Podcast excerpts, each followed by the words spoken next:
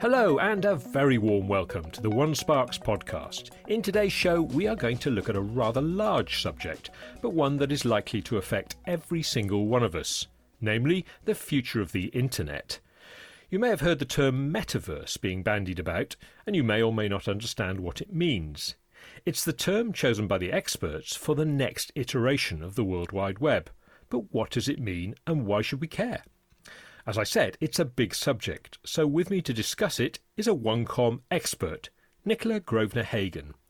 Nicola is head of new business lead gen at OneCom and has been in the industry for 15 years with the most envied lead gen team in the country. Nicola is a mental health first aider, a lead for the newly created Futures Working Group at OneCom, and has a keen interest in how technology is rapidly changing how we communicate. The lead gen team need to stay bang up to date with all the very latest industry knowledge and technologies to advise prospective clients. And as part of her futures role, Nicola is helping to advise the OneCom executive leadership team on the direction of technology. So, Nicola, sounds like you're very well qualified for this uh, podcast, which is obviously why we got you on to talk about the future of the internet. But let's start off by defining what we mean by metaverse, because I think a lot of us are a little confused by the term and perhaps we hear it, but we don't really know what it means. Thanks, Dave. Thanks so much. Um, yeah, well, I mean, I'll try. Um, in simple terms, I guess it's the internet, but in 3D. A new kind of environment that brings together a variety of products and technologies uh, like virtual landscapes, full interactive realities, and decentralized applications. Uh, think of it like a bridge or gateway between real and virtual reality. That's uh, that's an interesting definition, isn't it? Because because I think you know, obviously we've all heard of virtual reality, we've seen the 3D headsets and all that sort of thing, but I suppose we never really kind of connect it, or I didn't connect that to the internet. So what you're saying is we're kind of bringing those two worlds together in a way. We are, and there's many things to gain from this sort of new world. So I mentioned decentralized applications uh, just then. So I mean, essentially, that's uh, applications that can operate autonomously. Uh, so there's a, a need for sort of greater control over how we communicate and operate and how our data is owned. Uh, for example, a smart contract uh, runs on blockchain. Blockchain increases trust, transparency, security, and traceability of data when transacting. The benefit is the digital information is recorded and redistributed, but can never be edited. People are starting to opt for smart contracts due to speed of delivery. Uh, they can decrease the overall vagueness of conventional contracts, which is normally what slows that whole process down. Traditional contracts are formed by sentences, whereas smart contracts use computer code. So when two parties enter into a smart contract, they are automatically agreeing once the terms expressed in that contract are met. So that's very interesting what you're saying about the ones and zeros, the digital code and stuff making up the contract.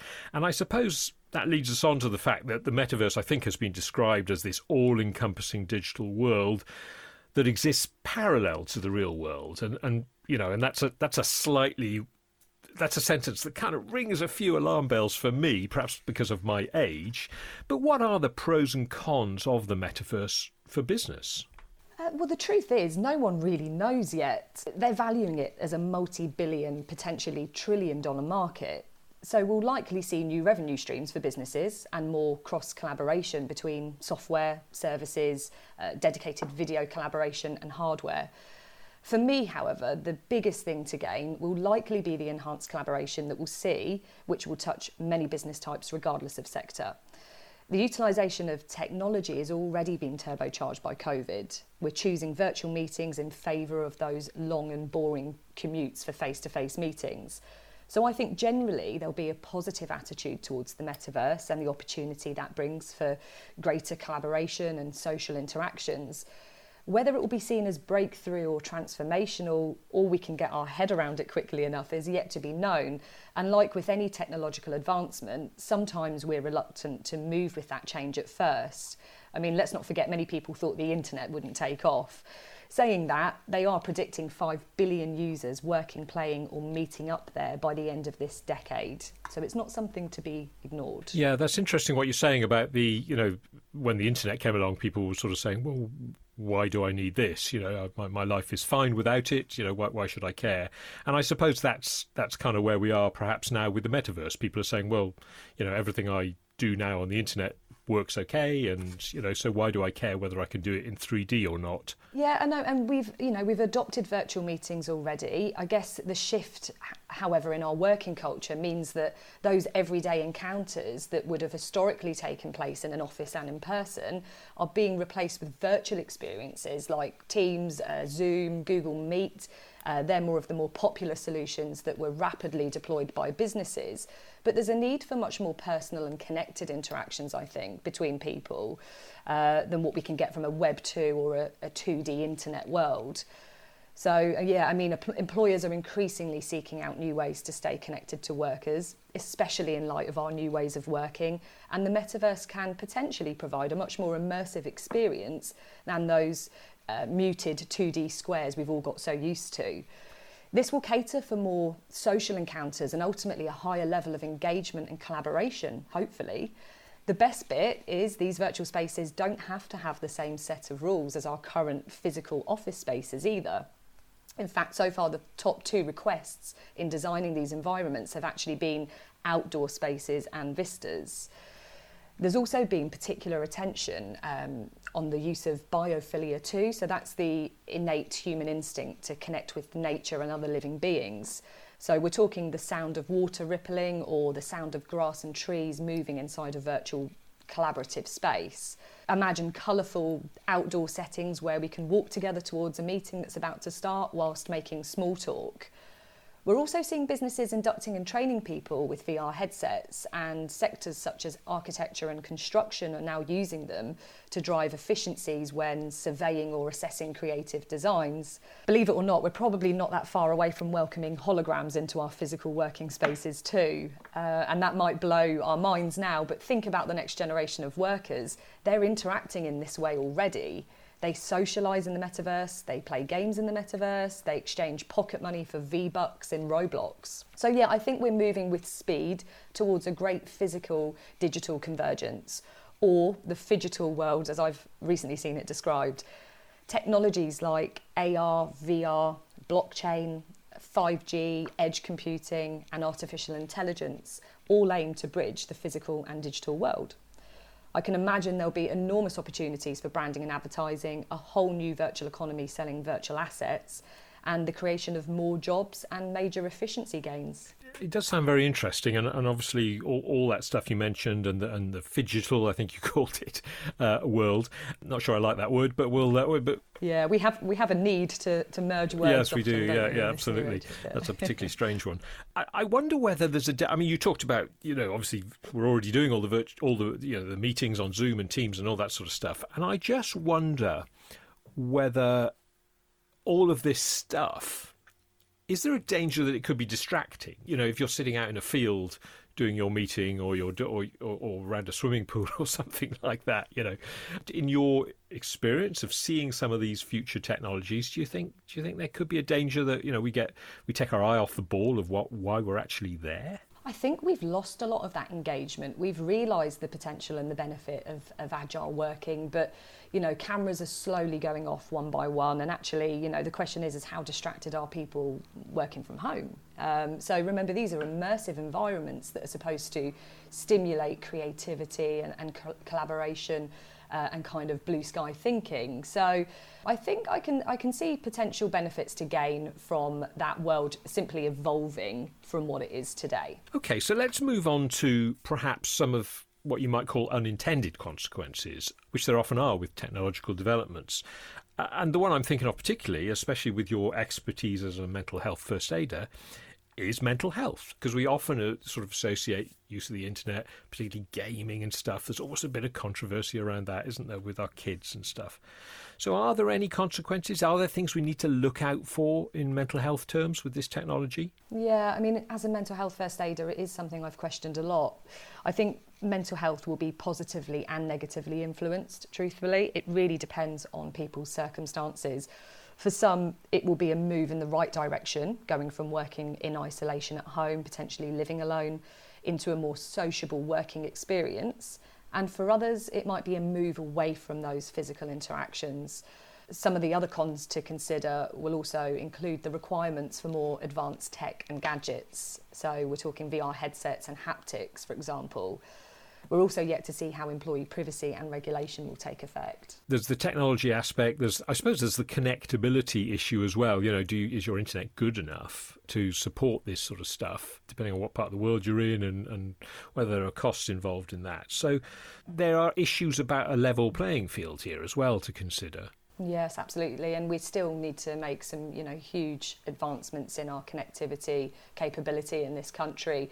You know, looking at this more globally, will everyone have access to this sort of evolution of technology? And, you know, we need to consider even you know global wa- warming in the environment and the fact that you know some con- countries are getting incredibly hot and actually are we going to see an organic shift into these sort of working patterns with more people working in a kind of virtual space than in real life so you mentioned uh, global heating and uh, climate change there, and I'm wondering, are there any implications with this technology for the amount of energy we're using? I mean, has anybody done the maths? I suppose in terms of you know the extra server farms or the processing power that's required at the other end, or indeed in our local computers.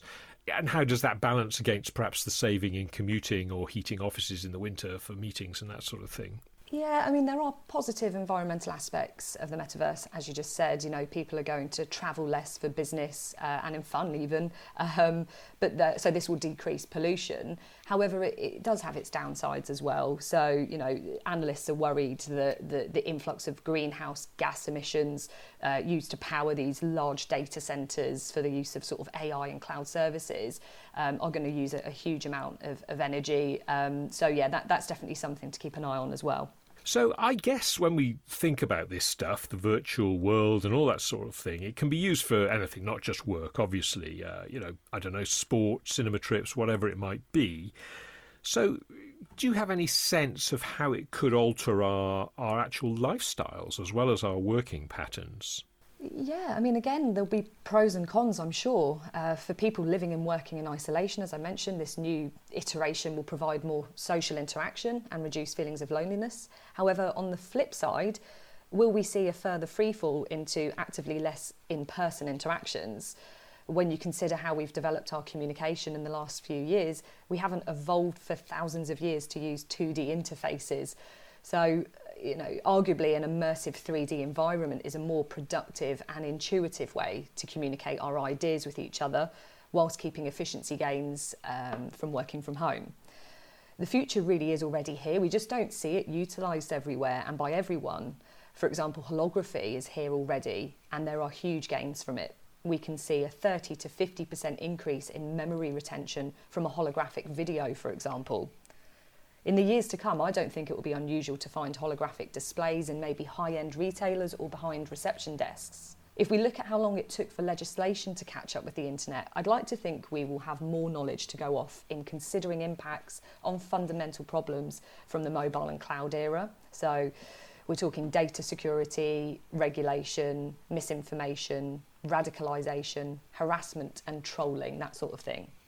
I think we'll see more access to previously inaccessible events, perhaps a virtual ticket to the World Cup, a ticket to see your favourite artist performing in residency in Vegas, or the opening night of Broadway for a show you're desperate to see. Not only that, but attending with friends or relatives that live far away from you. This is the nice side of the potential of the metaverse. We don't want to replace in person interactions in favour of this, rather, open up possibilities that were harder before. So, Nicola, I wonder if you could talk to me a little bit about how you foresee the metaverse and VR revolutionizing customer experience. Well, I think metaverse enablers across connectivity, infrastructure, interface, and experience platforms all coming together will have an opportunity to create new ecosystems for the end user, and that will largely affect their experience of the metaverse. But the exciting part will be the retailers who use this space to stand out and do something more creative. There's lots of brands jumping on the bandwagon early on, but if we're patient, there's an opportunity here to rethink strategies and adapt. This will likely become another channel in the CX omni-channel model, yes, just like when we move to Facebook Messenger and chatbots. It's the personalisation that will likely give the competitive edge, however, not to mention the efficiency. We also need to expect evolution here. Facebook and Twitter aren't the same platforms as when they were first introduced. And how should businesses approach this? I mean, how do they embrace it? Firstly, consider target audience and that virtual first experience as a customer journey. Learn from others doing it badly, maybe. There's plenty to gain from understanding how we can build on chatbots and their failure to meet customers' complicated needs alone. If businesses get this right, I think this new storefront could create more meaningful experiences that drive customer loyalty and retention. It may open new revenue streams for sales too. Uh, for example, if I can virtually walk into a car dealership and check out the latest car in any colour and look inside or uh, walk around a hotel I'm considering in another country before booking, imagine the impression that would make on the ease of doing business with that brand. After leaving my meeting, will I pop into a restaurant chain and order my meal for delivery in the physical world, all without having to leave this environment? It's about a connected experience and leveraging the opportunity to reimagine the possibilities. Nicola, thank you very much for this discussion. It's been very, very interesting. I wonder before we finish whether I could ask you a slightly more personal question, and that is if you could meet an avatar of someone, past or present, who would you choose to meet and why? That's a hard one. Um, if we're talking limitless possibilities, I guess perhaps myself when I'm elderly. Um, so, what wise words would I give myself? What did I wish I knew then, i.e., now? And what would that advice be? Um, don't overthink it. You've been listening to the One Sparks podcast brought to you by OneCom. I'm Dave Harris, and I've been talking to Nicola Grosvenor Hagen of OneCom about the metaverse and the future of the internet. I hope you've enjoyed her expert insight. For more information, please see our show notes for a link to our website at www.onecom.co.uk forward slash podcast, where you can find out about everything mentioned in today's episode. If you've enjoyed the podcast, then please subscribe and share with your friends and colleagues. In the meantime, stay safe and thanks for listening.